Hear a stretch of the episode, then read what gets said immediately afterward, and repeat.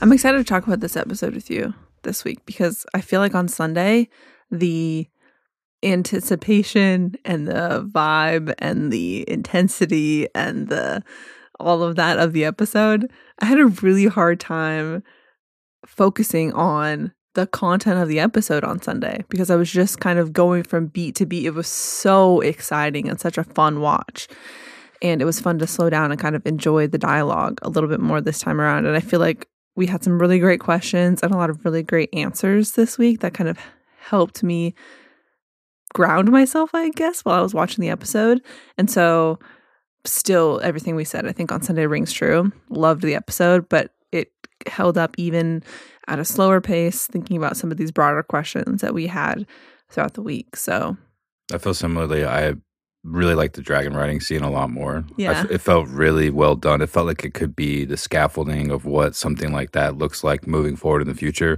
Like maybe there was other kids' movies that people have been looking at that were classics in the past, and I think we might have gotten a new classic to something that has the same energy of a holiday sort of kids movie, but that's obviously much more moody and something like you would see in the danger of a Jurassic Park or something. Mm-hmm. Mostly because of the animal, obviously, right. But it had a lot of that same feeling, a lot of that same energy. I like that. And it made me think so much.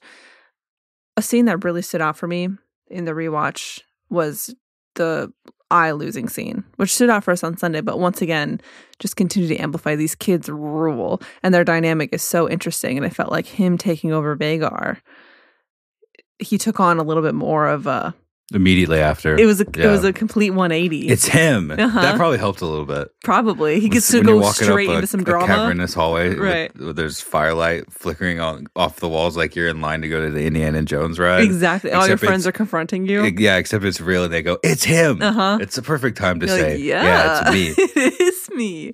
Maybe you can tell the moment he decided to turn that way. Potentially. But something changed with him, which makes sense as we've been talking about this relationship. You would change from the dragon ride. Something like this Westerosi version of a rite of passage for someone like him. Mm-hmm. He's been waiting for that. It seemed like he was overdue. He was the only one left over from his crew that hadn't yet found one. Completely. What a way to do it. Well, and so that's why I would say Jace and Caraxes is you're right. I got Cyrax, the name wrong. Yeah. Right? Yeah. Still a young dragon, that's a young kid. Dragon. You know, they kind of they grow up together, but Aemond was able to grow up a million years over the course of that ride. That ride was pretty harrowing, I would say. He almost fell off many times. And everything surrounding it being the dragon that everyone was used to being, and for Vhagar, used to being Laena's dragon for the longest time.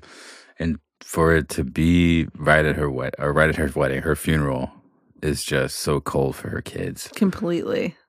We didn't get to see a lot of the reactions from everyone else, mostly just Daemon and the kids. But, you know, the Rhaenys and Corlys are pissed off about it, too. Everyone's mad about it. We haven't got Rhaenyra's reaction yet, really. Mostly just them looking at Aemond and then Aemond looking at Rhaenyra. When Aemond was saying, it's fine, mother, do not mourn for me. Mm-hmm. He was looking right at Rhaenyra when he said it. Right. And like we said, we talked about in the last episode, this was our visual representation of the greens and blacks really solidifying which side, who would be on which side. And it felt pretty good there for a second. And then Aemond says that, and then Otto gets his little idea. I think that we've had a lot of ideas about how Otto has been thinking since the first episode because we read Fire and Blood. And so we're putting that in there. But you try to watch it and be open-minded and think maybe they're deciding these things behind the scenes. But I really like that the show gave us the moment where it seems like Otto really came to the conclusion of, it looks like we've got some more stuff on our side than we previously thought. Well, his daughter have to play the exact way that we've been playing. It might not just be court dutifulness. Mm-hmm. It might be, we might have the ability to bend things a little bit. The strength and the power. Well, honestly, it looks like they're kind of being emboldened by Criston Cole's willingness to do that to his Lord Commander of the Kingsguard. And the fact that he was able to stay in the Kingsguard, these little cracks of being able to bend, and now Aemon's got this attitude. Doesn't matter how young he has Vhagar now. Mm-hmm. Completely. Mm. Well, in Alicent, he was able to see something in her that he hadn't seen before. And that as Rhaenyra had been saying to her, she's been hiding behind her cloak of, I can't remember the exact word that she used, but self-righteousness or something. That's the cloak of self-righteousness, that old thing. That's totally been Alicent's vibe. And so Otto definitely, I think, feels emboldened by his family's actions. They're playing in the way he said that in order to play, I mean, they kind of have to play dirty. And something I found interesting was he was telling Alicent in that conversation, you see Rhaenyra for who she is. Yeah. When I'm gonna turn it right moments back around before, on you. Rhaenyra said, not moments, but in the scenes before, mm-hmm. Rhaenyra says to Alicent, now they see you for who you are. Mm-hmm. And so there's this self-righteousness ingrained in both of their causes. They don't even see it. They're literally quoted the same exact thing. Exactly, which I feel like something like self-righteousness and that kind of mindset is so dangerous when it comes to the game that they're playing, the Game of Thrones, LOL. Mm-hmm. And so I thought that was, I hadn't noticed that last week, two lines. It's like you were saying when we were watching it, if the Helaena marriage to Viserys had just worked out, then everything would be none of this would have happened. It wouldn't even matter anymore because the blood would still be as pure as it was before mm-hmm. because it's not like all of them have been marrying their siblings this whole time. Everyone gets what they want, and what is now turning into something violent, the eye slicing, the fight, maybe doesn't even ever have to happen, but that's self-righteousness. Exactly. Or just being a little peeved that day whenever Rhaenyra asked you at the small council. Allison's very first look in this episode, she gives the dirtiest look. It's so awesome. And that's the argument that you were making. You should tell people that's right after Rhaenyra looked across at Daemon. Right, exactly. The first time we see her. It wasn't just a dirty look. It was like, oh. It was very exaggerated. It was a heavy look. Something that an author would have a fun time describing. Mm-hmm. They wouldn't say it. They would compare it to something weird, like a misshapen plant or a plate of broken eggs or something. I really appreciated all the small stuff on my second watch. The little things like Rhaenys and Corlys deciding what they thought about Daemon, what they thought about the succession still being in place, the current state of Viserys' health, and how they see their kids playing out with their dynasty, and also a little bit of a status update on their relationship. That's a really nice. And it was shot so well. It was shot so pretty. And, I mean, we've come to expect it from TV at this level, so it's never a surprise. But coming off of watching Rings of Power and then watching this too, it's so fun to be able to see these two different approaches to filming the same sort of aesthetic. And these little moments, small one's conversations. One's really dark, one's really bright. That was a big part of this episode, which I really liked, though. I really liked, and I found myself thinking, as I'm watching on my TV, which we've already discussed, is far inferior to yours, that the dark scenes really did look like a struggle, and there was a bit of a burn-in of an image from some YouTube videos that I watch all the time where people stream or broadcast from certain positions, so there was a little bit of lumpiness in those dark scenes from just a worn-out LCD panel, so I feel like they're playing the long game with the way that they're shooting this, that people are going to be able to have really brilliant screens made of LEDs where the blacks are perfectly blacked, where almost no light illuminates from it. So when these twilight scenes are being filmed, they're walking down a rock wall toward the water, and the moon has a glimmering glow that's coming off the seawater that you'll be able to see almost the glow like you would be able to see it in real life. That's, I think, their hope with the way that they're shooting this, but... With me, I have a bad TV. I can't see it right now. Have a nice TV. You know what I mean? It's really calling out people who haven't upgraded in a couple of years.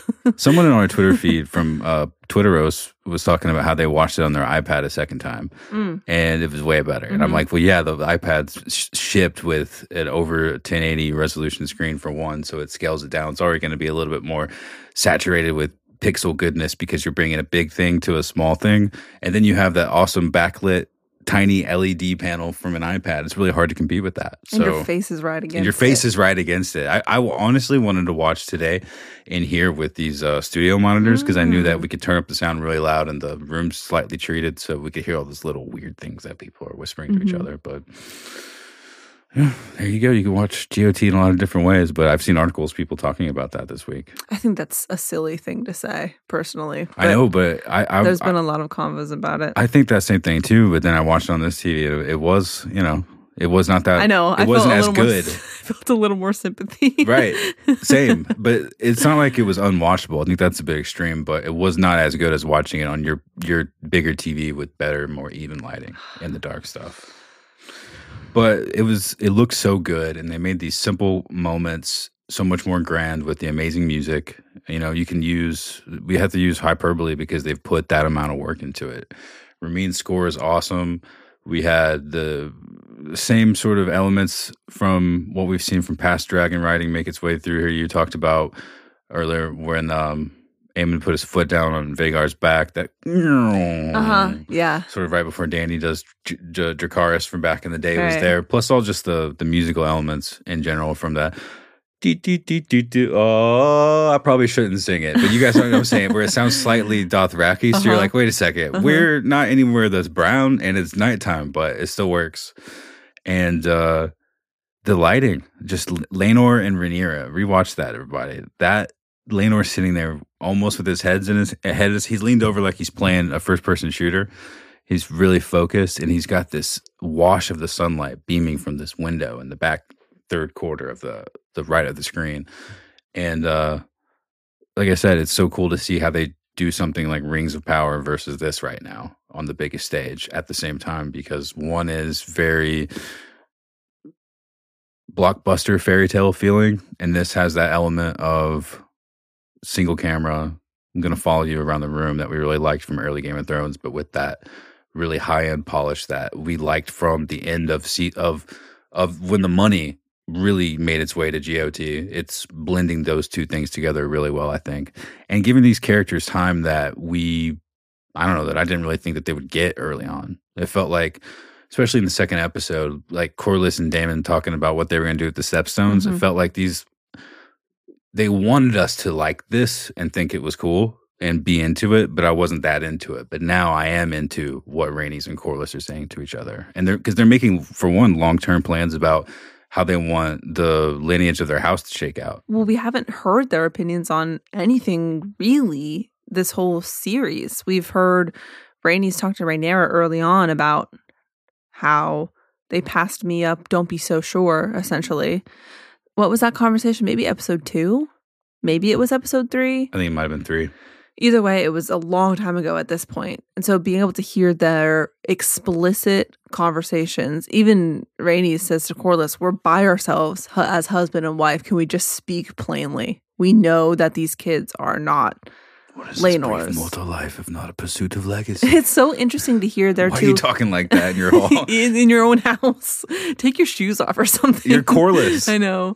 But it was really interesting to hear their differing opinions because they are less of a united front than they seem on the other side. And Corlys makes some great points and Rhaenys makes some great points. And then this is all before they lose, presumably, Laenor. And so I don't know what those conversations changed behind closed doors after the end of the episode. But I think that this really stuck out to me on Sunday, and it is sticking out to me again when he talks about that your lineage, nobody remembers blood. It doesn't matter. This whole thing that's going on, not just with their house and with Rhaenyra's kids, but with the throne, period. It doesn't necessarily matter, these little pieces, when you have the bigger picture in mind, which is the legacy of House Valerian and how can we be the best of the best. It doesn't matter who is wearing what and who is married to who, as long as we continue to hold a strong front. And that just seems to be something that somebody like Alicent, who's new to the game, or Viserys, who has never had much of a strong hand. He's a little bit too much of a people pleaser. I don't want to say he's never had a strong hand because that's not fair necessarily, but he doesn't have the same force that some of the kings before him had. It seems like the way Corlys describes it that way makes it feel like a duh moment for me. And I know Rhaenys disagrees with him, but I found it to be a compelling argument. With Rhaenys, it's like, how far back do you got to look? How far apart at stuff do you need to plan for? Because if with that point of view, it can almost be endless with how you're trying to manipulate history. If you're thinking about how far ahead, it really doesn't matter what actually happened, but what was written down for. So I feel like she has this hybrid version of obviously being smart and playing within the court, like she has been able to stay who she is, even though something happened that she really didn't like. But with Rhaenyra and Alicent, it's personal. deeply. So deeply. It's a completely different problem. It is. I like the scale of this happening to the who's who, and never more than in this episode was it clear that part of the king's largest job is making sure that this moving party, wherever they're put together for, is seamless, especially when they're around greater numbers of people. But for something like this, since there was no one else really around that wasn't in the circle, because it was a family funeral with the most other influential house in the realm, this was something to really make sure that stuff bad doesn't happen within. And so for a while there, the reception was going just fine. And then obviously shit falls apart. Fine from a outsider standpoint, but very clearly everybody was giving each other vibes. Yeah, they weren't having an actual good time. But so, nothing happened. Right, yeah. And then it did. So if this were a bigger thing, like a tourney or something, they probably would have been fine. And we've seen them operate pretty well within those structures. Aside from Viserys' outbursts during the hunting party, at Rhaenyra itself, it was all pretty chill. And the action that's happening is directly related to one of the most valuable things on the planet, which are large... seemingly from our standard prehistoric creatures, decides to just take a new rider. There's this sub-story that's happening about the scale of stuff. The fact that these are dragons, these are the worst and scariest and biggest thing, and a little kid wants to tame it. And this is just a... I don't want to say family barbecue because this is a funeral, but the vibe of them all being together, we've seen it over and over, and it's got that sort of feeling where it feels just like a little event. Mm-hmm. They're just hanging around talking to each other. So it doesn't seem like it's that big of a deal. But the scale is, like I said, this is the most important moving party that goes about the kingdom. And they just so happen to be here by themselves. And he just so happens to tame the biggest dragon. So I don't know. It's a weird trick that's happening. But I feel like the way that they just move the camera between the scenes, the way that they go to the cart when it leaves Driftmark, the way that they're trying to fight against the harshness of the world with really fancy decorations and really heavily, solidly built things and really seamless outfits. All of our tunics are green. All of our tunics are black. I'm hoping that we're being shown something to go, hey, look at this. See this for what it is. Like the relationship between Rhaenyra and Daemon. Right.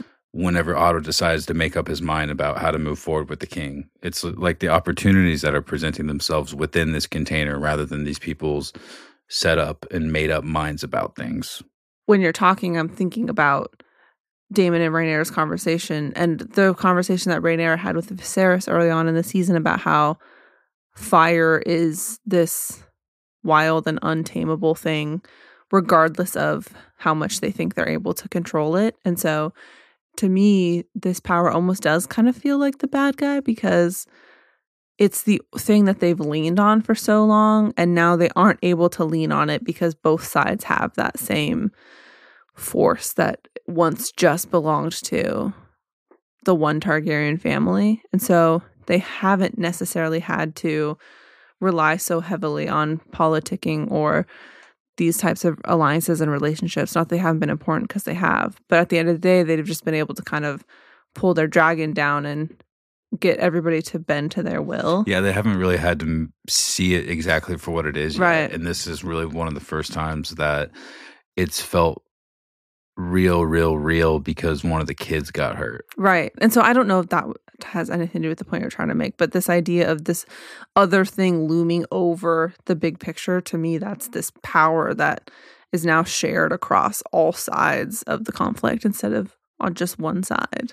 Yeah, also just I think the sadness sometimes of how decisions are made and how people go based out on how other things have went. You think about it's sort of a saccharine feeling about how far off the rails Criston Cole went so easily, or how the Helaena marriage would have made things feel nicer between everyone, would have made things less bad, or if Rhaenyra and Alicent at the very beginning of it would have just not rebelled against each other. Or started rivaling against each other so hard. It seems to me, though, that... Well, I think it's clear. We're coming to the end of the will they, won't they part of the conflict. And the line in the sand, I think, has been more clearly drawn now than ever before with Alicent's move. So for a long time, we were kind of dancing around this gray area, hoping that potentially somebody could extend a hand, or Viserys could get things under control, or Rhaenyra and Alicent could see eye to eye. But to me, just the way that that whole scene was shot with, like, the knife thrown down between the two families felt very definitive to me of, okay, this conflict is... I know that it's been brewing for a long time, but it just felt very definitive to me. Well, when grown-ups do something like that in front of other grown-ups, it's easy. Kids in the room. With kids in the room, too. I mean, those things can go away, but man, especially if you have a way to make them not go away and you can use that for your advantage. And that was definitely Rhaenyra being a little bit emboldened there at the edge of it.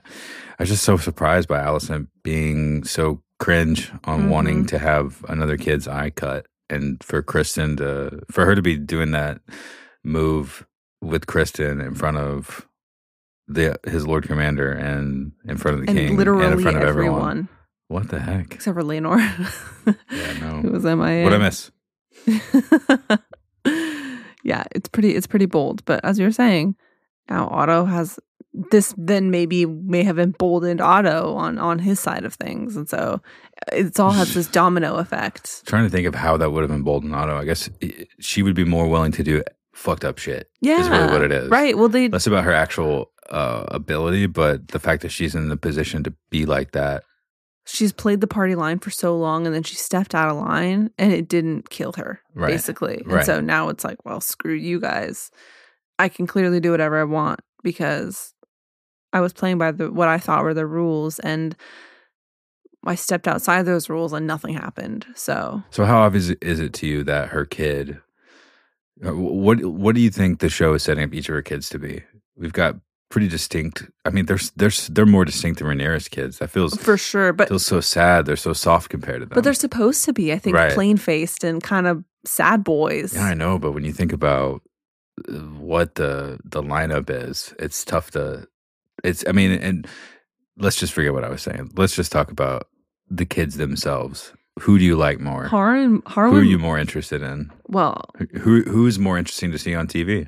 Harwin. Well, I do want to say Harwin must have been like an extreme softie if his kids' genes were that strong, because Rhaenyra's got some feistiness that seems to have been swallowed up by Harwin's niceness in his kids. Are you talking about the nightshirt? Yeah, I'm definitely more gravitated towards Aegon and Aemond. Even Helaena is super interesting. Way more interesting. And we've been talking for weeks how Aegon is just kingly, his vibe. So it's kingly if he just gets really drunk and doesn't want to pay attention to everything. It's kingly if he's got the jawline for it. You know what I mean? Like they just I didn't notice his jawline. Me neither, but his hair. It. You know what I mean? Like the vibe. I get it. You get what I'm trying to say. Yeah. You could see the potential for that jawline to develop as he grows. Still. Yeah. Okay. But I'm way more interested in them, not only because Aemond now has a dragon, the coolest dragon of them all. Mm-hmm. Dangerous. He like I said, this is the tears. Sorry, go on. But there's the tears of the danger here. It's hard to really process. Just like the tears of the dangers of this kind of stuff going down. It's hard to process. It's just the highest stakes for any conversations we could be watching really on this planet. What were you going to say? I was just saying, he handled the situation of Vhagar so well. He's been paying attention and so desperate for this moment, and he did not back down. And I think that is so cool. So that makes him extremely fascinating. And so you look at Jace and Luke, and Luke doesn't even want to be the Lord of Driftmark. He's just he's too young. Yeah. They're too sad. Like both of them are too young. That means everyone would be dead. It's really sad. With Jace talking about how they should be at Harrenhal, that broke my heart because he was like, I'm sad too. Nobody's comforting me because my dad is... No, I'm not allowed to talk about my dad, you know? And so I think the pressure of the two of them seems to be high. And so you look at somebody like Aegon and Aemond who maybe have the flexibility of not having to have this major family secret on their shoulders. Like they can be a little bit more showy. That makes sense, yeah. And show off their personality. So. And their mom's pretty feisty too. Exactly. And so is her dad. Yeah. You know? Yeah. So things just they're not in the shadows. They don't have to be in the shadows quite as much. So I just find their storyline really compelling, which is hilarious because it's completely the opposite when it talks. Well, yeah, exactly. And so when it comes to the adults, I find Rhaenyra way more. It's that annoying balance that George has written where Rhaenyra's got the succession on lock, but her kids don't have it on lock as much as Alicent's kids do. Right. Even just comparing who would follow, even comparing just Alicent's kids straight up, they're gonna be like, Aegon, I don't know, seems like he looks like you, Viserys. It's just there's a lot in their favor. His name's Aegon the first. Exactly, his name's Aegon. Get out of here. What would you say about the kids? Alicent's kids and Viserys' kids are super interesting. I think that Aemond has this weird self-possessed intellect of a situation that makes him fun to watch because he's more aware of what's happening, and the way that he stood by the idea of marrying his sister when they were talking about it. It's just like, okay, we like this guy even though he's bad, but we also like Daemon's daughters and we like Rhaenyra's sons, and seeing him be evil to them so quickly. It's the second he got emboldened. He came back and was really adored because it seemed like he wanted to say something during the funeral. It maybe wanted to connect in some way. It's like he could also be the nicest if he really wanted to try, but he's decided, he's chosen to be this way because he got Vhagar and he knows what that could mean. And because he has a chip on his shoulder. They were mean to him. Yeah, but it was mostly Aegon. And Aegon's right about it. He's kind of a twat. Sure, but when you're a kid, you don't see that as clearly. If you're as lucid as he seems to be, then it feels like he's making a mindful decision to be this way. Probably. Just to me. It doesn't seem fair. I think that you're right. And now it feels like he can. And it seems like something that his mom would do, too. That's the kind of thing that she would do, where we haven't really seen her be that way because she's shown shakeability at the idea of bad things happening. And when she's learned about, for example, what Larys did, that really sucked, too. But even talking to her dad, it doesn't seem like she's faking her idea of decency to him every time they talk privately. Well, she was clinging so hard to this idea that she had been so much in the wrong. So I agree with you. Like, I don't think that there's... It's like she wants to be a good person. Yeah, and exactly. She's not aware of what she leans toward the second that she has to come up with something where it's not just the same boring, even security that's there. You married the king. Your father's a high tower. It's always been this comfortable. There's always been some kind of maneuverability to get into positions that you want to be, but something bad happens, you get tested, and something that really annoys you, which is anything that involves Rhaenyra getting her way in some way, some regard, in an embarrassing situation like that when your kid's involved. So that's what you do. I mean, I don't know. I don't want to talk about how their DNA coming from their folks and their folks' folks might fuel how fiery or how they might make a decision based on what's happening. But that's kind of also the point of the story. There was a chance for it to go another way. And it looked like Aemond, just like with Vhagar, has set himself apart from all the kids. And pretty much, he is similar to someone like Daemon, his desire to be roguish. They called him, Otto calls him a rogue. He's talking about his grandkid. And he's like, that rogue just set us up. Mm-hmm. It's like if Austin Powers. I was going to say Austin Powers. It's like if Justin Bieber was like your grandkid and all of a sudden he becomes a multi-billionaire success. You're like, that rogue did it. Right. Something I found interesting as well is when Otto was directing Alicent to go back to Viserys again. Oh, yeah. This time with more of a strong... firm grip on giving her exact directions rather than giving her vagaries. He was like, do this exactly, and then you can come back on me and our plan will work. There's really no discussion that there ever was a plan or an agreement, but he says, this game we play is like that. It is rife and tough. And sometimes you got to be tough and you can be rough. So guess what? We've been playing a game this whole time. And it's dragons. Not just you versus Rhaenyra. Right, it's all of us. We got more dragons now. We got... a drama-fueled situation that didn't necessarily go our way, but all press is good press. And Criston Cole's on our side. Criston Cole's on our side. Our sons are grown. You're the queen. I loved how Aegon, when Viserys asked him, where did you hear these rumors? And so clearly and so plainly, Aegon is just like, he's almost baffled that somebody would even ask him that question. Mm. He's like... everybody knows. This isn't a secret. Just look at them. Everybody knows. And so I think also feeling empowered by the fact that the cat's out of the bag, and not that it hasn't been out of the bag because it's very clear, but that it was spoken so plainly, so openly in such a large group setting like that is going to just only add more fuel to the fire. So one of our I'm going to go into one of our questions, if that's okay, because it kind of reminds me of those, of what is to come. But one of the questions that we asked is how Viserys and Alicent in the realm will react to Rhaenyra and Daemon's marriage. But we skip so far ahead for the next episode. So we've got, I don't know exactly how many years. I think maybe 5 again, or some large jump ahead of time. And so that is so much time to continue to draw people to their cause, or to continue to have these backdoor conversations, or for these feelings to fester about Rhaenyra and Daemon's marriage, or about the knife incident, or about XYZ. And so now the kids are even more entrenched in, this is such a pivotal moment for these little guys. Yeah. And so the kids are even more entrenched in these factions that have been pulled. And so I think that all of that is only more helpful to somebody like Otto, because instead of having to quietly pull the strings behind closed doors, which he's pretty good at, he was successful in getting Alicent into Viserys' ear. It's always going to be easier if you can make these money moves with a bigger audience or with a bigger group around you. And we're seeing those numbers grow. Yeah, it's a shame they didn't get the Valerians on their side, who are unsure about Daemon. But since he has actual kids with them, then luckily they got those family ties. Yeah, no kidding.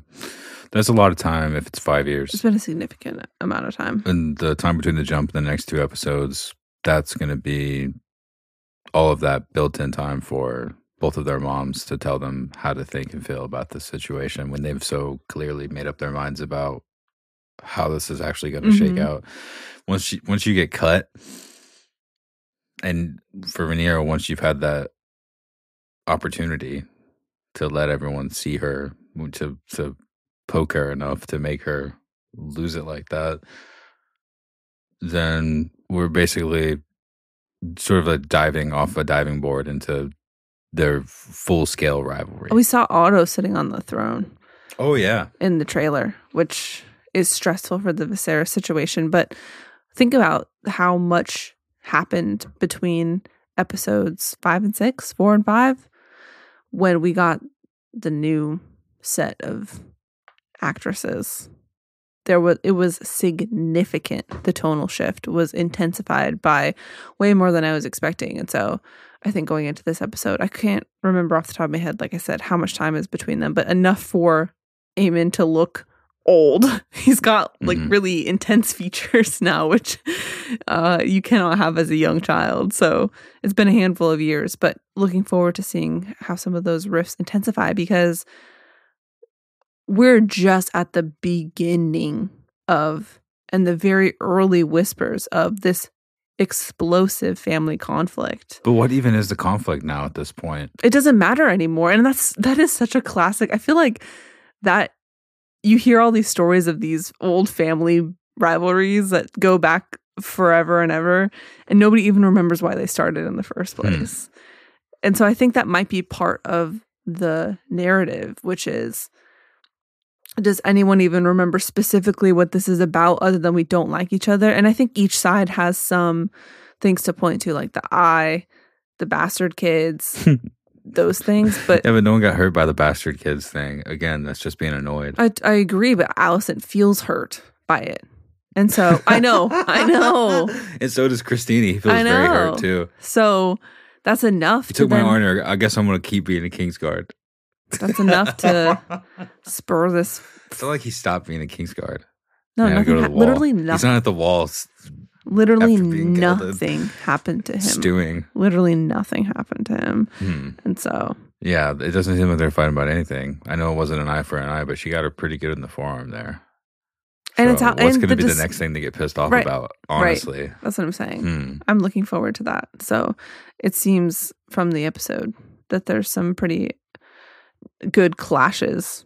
I like the way that they're adapting this. Really like the way they're adapting this. I thought the way that they turned the Aemond dragon taming scene into the conflict that included a couple more of the kids. Everything was just, I mean, it was good. To make Driftmark feel like a hard home. I know. To feel like something that shifted what you thought they could do with the TV show. It showed you just that they were thinking of, they wanted something cool to show you. And that's not just the Laenor reveal at the end, but the way that they've set all this up. You know, the way that it was all put together. You can break it down, and it seems a little bit less impressive once you break it down, but it's the feeling that you got when the execution of it. The weight of it all. Well, yeah, when you see it, it brings a different feeling to this kind of, well, it's just drama. And it marries that. It's just a big hope that you would hope to get out of a good story, but I feel really excited and chuffed, to be quite honest, that it happened in a fantasy TV show. Mm-hmm. I really like Mad Men, but the fact that it's happening with dragons, come on. And the dragons don't look cheesy. So yeah, exactly. They don't look cheesy. They look scary, but cool. Mm-hmm. Come on. I feel nostalgic for it, to be honest, already. Because kind of sad. It's been a week since we had this style of episode get dropped on us in the fantasy environment. And yeah, I just hope that it keeps going that way. I know it's a big ask to get an impact like that. I know a lot of people talk about something like the Battle of the Bastards and making it a big impression on them, but that was just chasing the feeling that some of those earlier episodes in GOT got to, and what made so many people go, oh, this is for real. And we kind of got that in this episode, and the most action we got was a kid trying to climb on the back of a dragon. I wish that he had more episodes. He was so good. I was thinking the same thing when his after the episode interview, when he was talking about, it was 5 kids. It was mental. Yeah.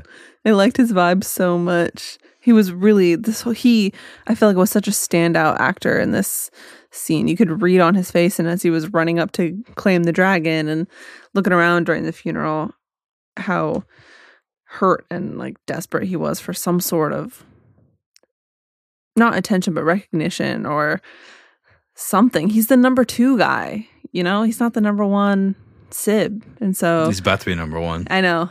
Whenever we saw our friend Emmett, who does another A Song of Ice and Fire podcast, on his birthday, and it took about 2 minutes to get to talk about the episode, and the first thing he said was the energy. I can't remember the exact quote, but the energy of the first thing he said was, I didn't get Euron in the show before, but it looks like we're getting him now. Oh my goodness. There was a hope there for it, that energy from Euron Greyjoy was coming through with Aemond. And God, the kids set it up so good. The kids are just stellar, standout, unbelievable. Once again, you know, we transition to this new group storyline, and it continues to get better and better and better. So I'm going to miss the new guy. Looks pretty intense. He almost looks like Daemon a little bit. But I'm looking forward to seeing Daemon how that. 2.0 on the internet. Are they? I mean, it's hard not to look exactly the same when you have all the same color hair. And the same if you just grow it out. And, yeah. The actor who played young Aemon is Leo Ashton, by the way. So shout out to you. Killing it. I wanted to pivot to our questions that we asked this week. And the first one we asked is, Laenor is alive. Will he play a role in future episodes? Or is this the last time we see him? And it brought up this question that I wasn't even thinking about, if he's alive or dead, what that means for his dragon at all. Yeah. And we see that Aemond is able to... Right now. Like, where are you going? Well, exactly. Is he just going to follow? Is Seasmoke going to follow Laenor? That's kind of something...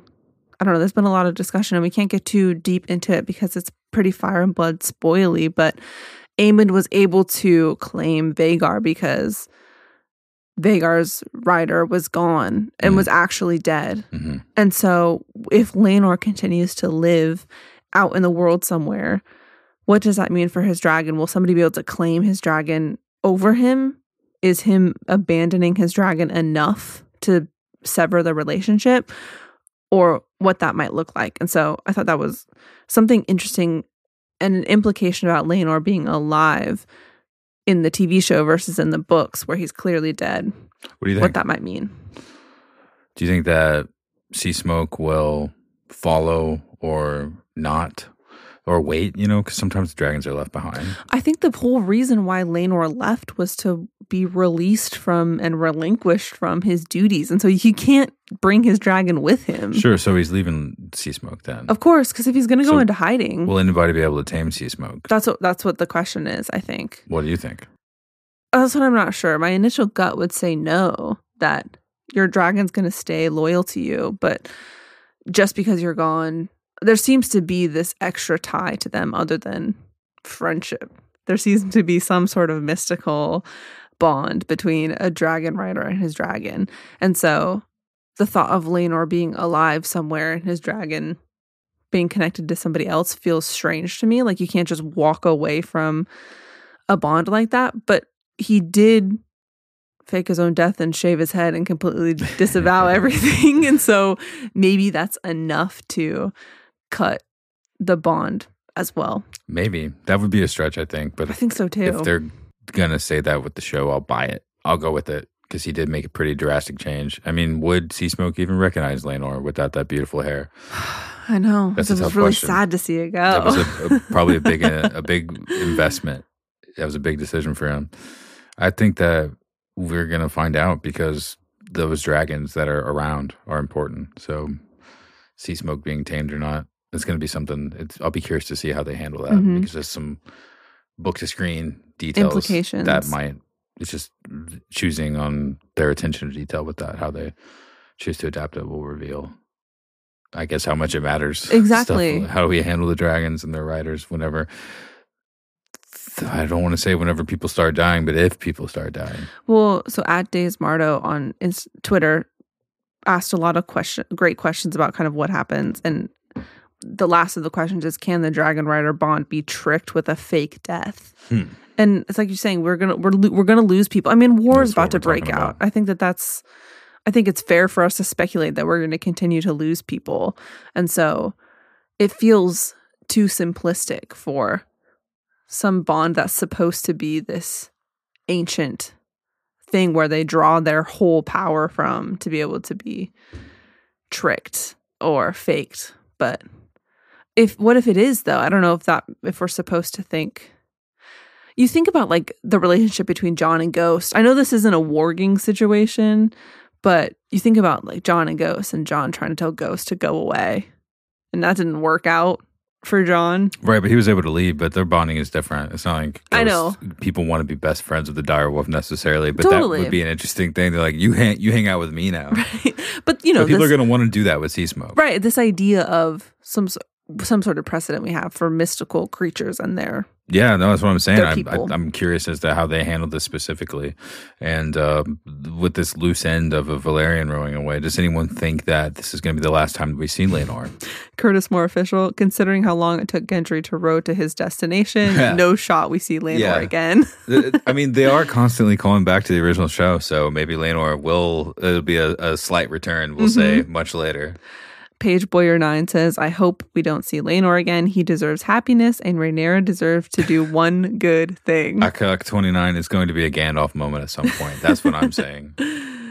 I think that it's 50-50 that we would see him again, potentially. I think Go on, sorry. Well, I think that from both a book reader and a non-book reader's perspective, we see people return in A Song of Ice and Fire all the time. Mm-hmm. And... somebody like Laenor is a big enough figure that either we see him show up at some other point along the way when he's off in some distant land and we're like, hey, we know that guy. Jeez. Or we see him show up again as the conflict continues to arise. Brings back Sarah Targaryen. Yeah, you know, I think that there's a precedent for family members being either kicked out or leaving and them showing up in other ways, in other people's stories or in actuality. Well, there's definitely going to come a time where the fact that the remarriage to Daemon happened and it only could have happened because Laenor is dead is going to be something that people don't care about. Oh, exactly. What are we just keeping it all together for the old people in the room, right?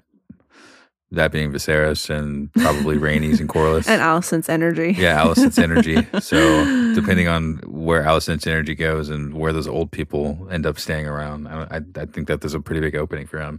And I don't want to talk about the other stuff that we were tweeted about because they're potential spoilers. But go to our Twitter. Yeah, go to our Twitter. Something along the same lines. So question 3 that we asked, and we can skip back to question 2. Corlys and Rhaenys lost both their kids. How will they respond? And Kay Michelle at Belle Martel on Twitter says, I think Rhaenyra will have to let them in on the secret at some point. I think they'll still be around a lot since their grandchildren are blah, blah, blah, whatever. But I think that first point there, and we had a couple other people who made similar comments of Sarah Connolly back also said a similar thing. Like, if Seasmoke never gains a new rider, then wouldn't you think something was fishy was potentially happening? Never does, then for sure. Yeah, like if nobody's able to claim. I know that some dragons go for a while. Exactly. Though. I was about to say, I know that some dragons don't get claimed again, but I wonder if that would just hurt Rhaenys more. Yeah. You know, my son wanted to abandon his life to go live his own self. It's like I'm not sure. Went over the energy, at least, of keeping the old people satisfied with what situation they might think is the best way to do stuff. Then, whenever that goes, we can just tell them. Be open about it. It would probably make the alliance a lot stronger. I wouldn't be surprised if in the next episode everyone knows Laenor's still alive. This is a pretty big wrench to be thrown in from an adaptation perspective, and so I think they could do some really neat stuff with it. And it really rests on what happens with Seasmoke and however much they think they can trust Rhaenys and Corlys. Right. Rhaenys is gonna be pissed off though, because that was probably one of the craziest cries I've seen at a TV show in a long time. Oh my goodness! That Amos Diggory. Truly, like the same energy. Yeah. Corlys is like, in my literal own hall. Mm-hmm. This is my living room. Yeah, he never gets mad enough. That's one thing about Corlys. He's pretty stoic. I don't know if that's what I expected when I heard about Corlys Valerian, but it's cool that he can be that sailor and be that chill about pretty much everything. He's seen way too much. Yeah, I guess to be able to flip out over something. It's he did a lot of DMT, and he's just constantly pulled out from the whole thing. He's just like, "Yep, this is already numb." His daughter was just died, you know, and so then to lose your son on top of it. Yeah, that's what I mean. At that time, you go chase down the king's carriage and be like, "What are we going to do about all this?" Something. You would hope that this will then strengthen his relationship and tie. I mean, all they have left is their grandkids, and Rhaenys wants to give the inheritance to Laena's kids, and so to strengthen that, and so you know whatever ends up happening with that. But I think that now they just need to. We had Murphy on Instagram said they'll have to go all in on the grandkids. Yeah, which makes sense. And the grandkids are on the side. They got nice grandkids, though. That's the problem. They have cutie grandkids. They have cutie grandkids. They're actual nice people. But that's fine. Let other people. Rhaenys and Daemon carry that. I know. We'll be your bad guys for you. Bad guys with good guys behind you. See, that could be powerful. You need a healthy mix in there. Would you call Rhaenyra a bad guy then? Just because she's kind of mad sometimes? No, because even in her potential bad guy moment, she helps Laenor escape and do what he truly wants to do. He's been on, she says in this episode to Daemon, he's been on the outs for a long time. And Laenor even says to her, I've been devoted to you for 10 years. Mm-hmm. He wants to go fight somewhere. Way to make that decision easy for us then. Exactly. Yeah. It's so helpful for everybody involved. It really is helpful. Thank you. So she's doing everybody a solid and she still gets what she wants. And so I wouldn't see that as a bad guy move necessarily. What do you think they're going to think about the marriage though? Yeah, it's a good question because it's such a long jump. I wonder how much we're actually going to see them talk about. We have at Ghost Chase Killa who says, with the expected time jump in the next episode, we won't see it. Maybe we will again to see their reaction, and then goes into some Fire and Blood book stuff. So maybe we won't specifically see, oh my gosh, Daemon and Rhaenyra are married. It'll be brought up either in something that they do, their vibe, choices that they make. I think that it makes sense. That would be a fun scene though if we got a page boy brought in the news that Rhaenyra and Daemon just been married, right? Or they had to tell them officially because they want them to be on their side. We have two things to tell you. Yeah, Laenor is dead, and Rhaenyra and Daemon got married. They're like, no, we know Laenor is dead. We pulled his body out of the fireplace. Oh, that's true. But you think about like Viserys. Does Viserys know that Laenor is dead at this point? Amy 4 says they married so quickly there will be talk that they conspired to kill Laenor. That's what I'm saying. Yeah. There's got to be something on that. Potentially. Got to be. How much do they trust Rhaenyra?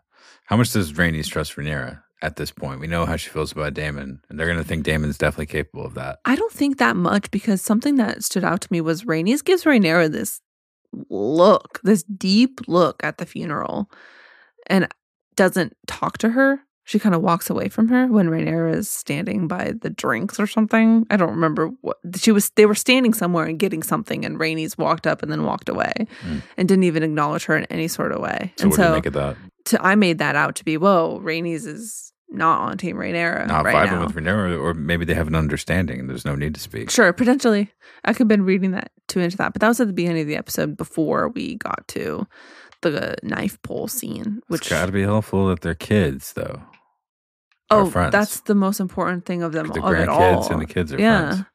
Nothing else matters, I feel like, other than that. So it makes me wonder and think about if Alicent will be threatened by Rhaenyra and Daemon's marriage. And I know that she's going to react to it, obviously, but I guess threatened in like a fearful way instead of her kind of, she's been a little holier than thou. I wonder if she'll be threatened in like a fearful way of like, that's a good question. There's less people on my side, or not that at all, but you know what I mean? Like, their position is getting stronger, so I can't break that apart because their family is only tying closer together. Yeah, because it's the guy who was going to be the heir and the girl who is now the heir, right, have gotten together, and they have each other's backs. It seems stronger than my husband has my back, and I have the ear of two men that I don't sleep with, and they're, I guess, three if you count Otto, which well, I'm just going to take a guess that's not happening there. And obviously, Rhaenyra and Daemon are sleeping with each other.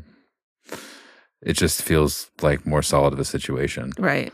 And so, yeah, I think she's definitely thinking about that. That's definitely crossing through her mind. I think that she's going to be, judging by the look of Rhaenyra just gazing at Daemon, getting a look at him after all this time. Look how she didn't hide that look at all. This is probably what she wants to happen the least. Something that she didn't really have time to think about, I think, at the end of Driftmark, because she was so stuck on thinking about what happened to Aemond. Since day one, she hasn't wanted it to happen. Exactly. So she got a little distracted, but now it's going to come into the focus. Right. And yeah, I think it's going to be something that she's going to have to toy with.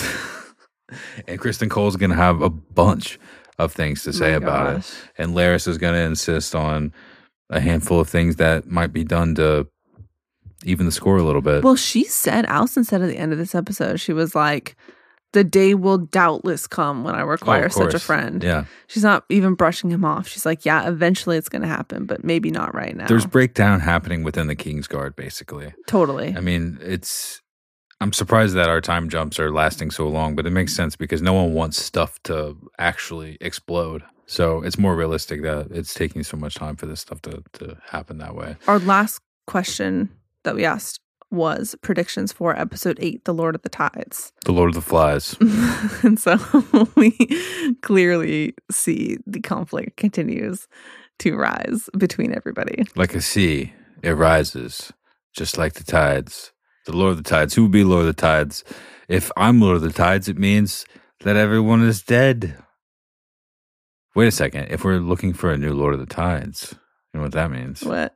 That there is no longer a Lord of the Tides. Oh. Who is Corlys? I don't know if that's what happens, but that's the name of this episode. They say in the trailer that he's been hurt pretty badly. All you people with this trailer talk. Okay, I'm sorry. I saw... No, it's good. It's good. One of us is watching the trailer. I'm trying to enjoy it in a certain way, and it's not good for theory crap. We got to stop asking questions about the predicting for the next episode. No, I like to see people guess, and I like to guess, too. Here, I have a guess for everyone. I guess that Otto will at some point in the episode sit on the Iron Throne. Right. We saw multiple shots of him on the Iron Throne, which does not make me feel good. Does not make me feel... And I have felt so good about seeing Otto and him react to these small things, but I don't like the idea of that guy having unbridled power. No. I like him where he is. I like him planning hunting trips. Especially with, like we're saying, the acceleration of everything, and that... Clearly, Otto is showing his hand to Allison of this is a plot, and now he's sitting on the Iron Throne. He's going to show it to Rhaenyra too. Mm-hmm. And before, it's all just been some kind of a guess, a suspicion in the back of our mind. Oh boy. Okay, so it's called The Lord of the Tides. I don't know why. Okay, I don't know why anyone guessed that, but we have a comment here from John Mack who said the last major jump, last new actors. I'm assuming that is common knowledge to people who look into the casting information about the series. So apparently there's not a new generation, or I wouldn't call it a generation There's not another skip cast for these characters. So as far as we know, unless they've kept it under serious lock and key, we're going to be locked in with that age of Aemond that you saw, which to everyone that has read Fire and Blood that's listening right now means that you can make some assertions, or you can ascertain, if you'd like, what will happen by the end of this season. This being, we have three more, Sunday, the following Sunday, and the one after that. Perfect Halloween material. All right. This. Yeah, him with a patched eye. So maybe we will get certain things. Are you going to be aiming for Halloween? No, already. My costume is behind you right now. Okay. It's a large wolf. See a lot of eye patches coming out this year. There used to be music here, but we're doing it with our mouths. That's it for our questions this week. If you want to follow along on our questions, if you want to participate, answer any of the questions we talked about today, you can find those usually on our Twitter or on our Instagram. We usually post them in the middle of the week. But now we will get to my favorite part of everything we do, our owns. From 10001100101 at @cwearing13 owned Aemon for claiming a fucking dragon and turning into a badass immediately. He was really feeling himself afterwards, and how could you not? At ChrisDJC4 owned to Alicent for channeling her inner Bride of Chucky with that dagger. Emily Gullion owns to all of us feeling warm and fuzzy as Laenor and Carl sail in the sunset and pretending Daemon did not just kill some poor guy with his bare hands. I noticed that this episode. I was like, wait a second. At Training Maester, owned to everybody involved in the quote-unquote kill Laenor scheme, but not really. At Danny Gone Bad, owned to me for not smashing up the place when Aemon claims the big baby he does not deserve. Kyle R, owned to Aegon for keeping it real with everyone knows father. After Aemon lies and throws him under the bus. And a pity owned for poor Corlys and Rhaenys. I wish I could say things will get better for them. At Bookish I owned to Aegon. All my boy wants to do is drink and jerk it. Also owned to Aemon for his villain origin story. At Hugo Cast owned to the Maester on duty for teaching us about the proper knife wound care and how Valerian steel cuts clean, and owned to the showrunners for making us look forward to Sunday night. At Everyone's Mad Here, I hate the gods for making me as they did. I do not. You're an honorable man with a good heart. It's a rare thing. Owned to Rhaenyra for seeing the storm coming and saving who she can. At Celia Examinda, owned to the writers for including Bela and Rhaena in the Aemond versus Strong Boys fight. Loved Bela punching Aemond. At McGarity, they fear what else we might be capable of. And there's more. Owned to the dance between Rhaenyra and Alicent for how it exceeded the hype and the fantastic symbolism. The end of this dance foreshadows the beginning of another. Owned to young Aemond and Vhagar. I thought for a moment that we were going to get a hiccup, toothless moment with a nose-to-hand touch. Just kidding. It was epic. Owned to the freaking writers and showrunners for the swerve with Laenor. All three accounts of Fire and Blood were lame or contrived, but here Daemon and Rhaenyra plot a way to be together, not brutally murder a good man, and actually give him a shot at a new life. We can discuss the puzzle pieces of redacted separately from this because of reasons. Cheeps on Twitter owned to Hot D for keeping Laenor alive. Fire emoji. At LC Tom Snow, Lord Commander Tom Snow, owned to Aemon upgrading from a pig with wings to the biggest living dragon. Hashtag pimp my ride. He didn't steal her. She chose him.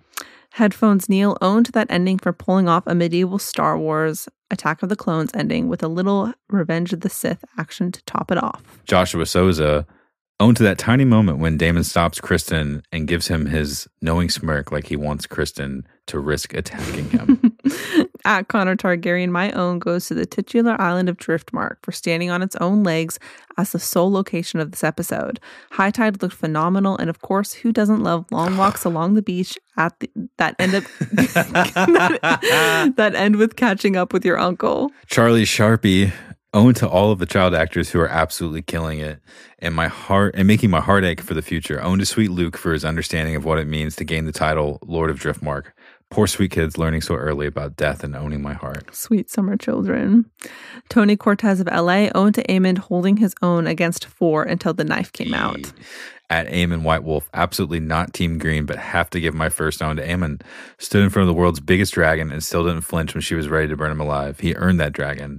Another own to Laenor. I was happily surprised by him. At Whisper and Moan, own to Westerling. He knows what's up between Cole and Alicent. At Belle Martel, my own is not Laenor and Carl getting to finally be free. Secondary.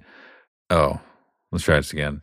at Bel Martell. My own is to not Laenor and Carl finally being free. Secondary own to the very extra Valerian wedding. Kathy Theodo owned to Rhaenyra for showing Alicent her place. Rhaenyra 2, Alicent 0. At Street Savage Cole, my own goes to the real Otto Hightower standing up. Will real Otto Hightower, parentheses, Slim Shady, please stand up. True Colors Finally. I wasn't going to sing that. I know. I thought about it. You probably wanted me to. I felt it coming along. I'm not going to do it. True Colors Finally coming out. Also Vhagar. Holy shit. Baby Blue Tinfoil. Own goes to the Riders. Sweet Melissa. Own to the episode itself for very distinctively drawing a line in the sand amongst the players of the game. And I would also add Melissa, or hashtag game board set. I would also add a literal dagger line thrown down, just in case you were confused. Almost completely actually scratched in the sand. At Jessica Rashad, my own goes to Allison's face after Viserys called her Emma. She was shook and embarrassed. At Fox and Brambles, own to Rhaenyra for not being the only one to ride a dragon, and own to our first look at Sunfire. At Abenara, my own goes to the look Sir Harold Westerling gave to Criston Cole, reminding him that the Kingsguard protect and certainly do not harm children. Hashtag funerals are the worst. Hashtag eye for an eye. And own to Prince Aemond, who used jealousy, tenacity, and courage to bind himself and claim the magnificent and massive Vhagar. Hashtag Vhagar has a new rider now. Hashtag the kids are not all right. Angie, Hyperbella 23, owned to Bela for showing sympathy to Jace by taking hold of his hand. Hashtag family. So cute. Mary says Dracarys at Maester Mary, owned to Aegon's very teenage looks of boredom and binge drinking at the funeral. Oh yeah, you know that teenage binge drinking at a funeral. Steph Breitbach, owned to my TV apparently because I had no issue seeing this episode in contrast to all of Twitter right now. That's what I'm saying. Jose Luis Artidia owned to Aemond. He got the biggest dragon still living, Visenya's dragon. At White's King, the Night King, my own goes to Daemon for totally not being responsible for Laenor's death. At Crash 2K18, owned to the brightness settings on my TV because they didn't learn from everyone complaining about the long night being too dark. Also owned to Rhaenyra the ally. She stops Laenor when he is lamenting who he is and sets him free from the false life he was forced to live. I don't care for either team, but that easily won me over to her side. Eric Flores owns to my brave boy Aemon One Eye for getting Vhagar and has the right of life. K2 owned to Viserys for calling Alicent Emma. Joseph Pollock? At Citadel, my own goes to the amazing music this episode. That Daenerys theme that reoccurred during the dragon claiming scene was terrific. You see. At LMG9410, Lauren owned to Viserys for trying to figure out WTF happened. Cal M. Effing Drogo at Drogo the Call owned to the collective screams of the fandom when we thought Rhaenyra was actually having Laenor murdered. Rob McDonald owned to Aemon. Do not mourn me, mother. It was a fair exchange. I may have lost an eye, but I gained a dragon. At Ghost Chase Killa owned to that prick Aemon. The only time he'll get one from me for going for it with Vhagar. Pretty excellent. Then an immediate own to Jace and Luke for stepping in to defend their cousins from that same prick, Aemond. I swear he can only be cool in short spurts. Daryl at Black Madness 317 owned to Rhaenyra for finally calling out Alicent's self-righteous BS. Geo's reviews. Onus Laenor basically said, fuck it, I'm out. I mean, he ditched his wife and family, but go live it up in Essos, man. Game of Thrones quotes says, own to the CGI budget. Dragons. At Beauty Brienne owned to Carl and his new friend Greg for getting out of Westeros while the getting was good. Jason Alden, Lone Wolf Guardian. My own is how to steal a dragon after a funeral till someone loses an eye. Corey Goff owned to Driftmark for being a kick-ass setting for this episode. At Elizabeth Bird, my own goes to Aemon for taking a dragon on a joyride. Fake Maynard Plum owned to the Blood Raven reference, worth 1,000 times the price. 1,000 eyes in one. We're going to try to see Blood Raven and everything, guys. They can say 1,000 sometimes, but also, yes. At Little Wolf Bird, owned to Rhaenyra and Laenor, and by extension, Daemon and Carl for owning my ability to breathe. Beverly Bernice owned to that little one-eyed turd. Gotta give it to the kid. I guess it's a tough word. No, it wasn't in there. Got to give to the kid to approach Vhagar like that. The Ghost Bear, Vhagar for making Aemond really work for it. Unholy Kev, I should have been there. Those should be our house words. The Tattered Princess, own of course to Laenor for getting to finally live his true life. Heartbroken for his parents, though. Darren Sowards, own to us gays for getting our cake and eating it too. At Emnertainment, own to Laenor for trading his dragon for on the run love. Guess it isn't crazy option if you are actually in love with the person. At Westview Wanda M, own to Laenor Valerian who achieves a Westerosi rarity, a happily ever after, or at least for the time being. Frank Bum, own to Laenor Gotta know when to hold and when to fold them. That man looked at his hand, flung them into the muck with alacrity.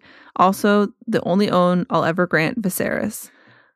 Calumnies is an excellent word. I don't remember that. I watched the subtitles this time. I remembered it. At the McRiblet, I should have been there. Those should be our house words. Hilarious. Thoros loves roller. It's been a minute. Pocket sand and dagger slash from Stura or Valerian boys. I got a real laugh out of me. At Margot Sedai, look who's back again. I'm not gonna sing it. Otto's back. Hashtag things about to get real. Kelly Brown already owned to Papa Viserys for settling all them kids. At Seth 410, owned to the order of events and owned to the darkness. Classic Miguel. Matt Lucas, Laenor and Carl for having the presence of mind to get away from all the psychos and are now living it up in Essos with sacks full of money. Nancy Gilman, my own goes to Aemond, badass to little dickhead in 2 scenes. I know, that's how I felt. It's like, how are you going to be this mean? You chose it. Tezos Baka's own to Rhaenyra and Laenor for being more supportive to each other than any other couple in Westeros. Scissor Mizerces, own to the family beat down the Aemon god for stealing a grieving little girl's dragon. Ma Peach's natural, Aemon Targaryen, it was a fair exchange. Own to the pride and joy of a father gaslighting and watching his daughter lose it, and owned to Otto. All family came through this episode, even Aegon. He was so proud. Edward Madonet, or Madonet. Alicent is low-key the Cersei of Hot D. Today's episode was a perfect adaptation, in my opinion, especially everything with Aemon. Wondering if Laenor surviving is book canon too. Either way, good inclusion. At Seldwin, owned to the poor dude casually tossed into a fireplace. East Coast Chase, owned to Laenor Valerian for escaping his book fate. No kidding. And also owned to Aemon for trading his eye for Vhagar. Gav Hart, Crispy Cole continues to be a terrible petty incel. M. Jernigan Art. Owned to Laenor for living his best gay life elsewhere. Miss Duncan the Tall, owned to I'm going to bed, Emma, with a skeleton emoji, which is really funny. And not a green supporter, but owned to Aemond for riding Vhagar without a child seat. P94 at home, low-key owned to the nighttime visuals, like a walk in the moonlight.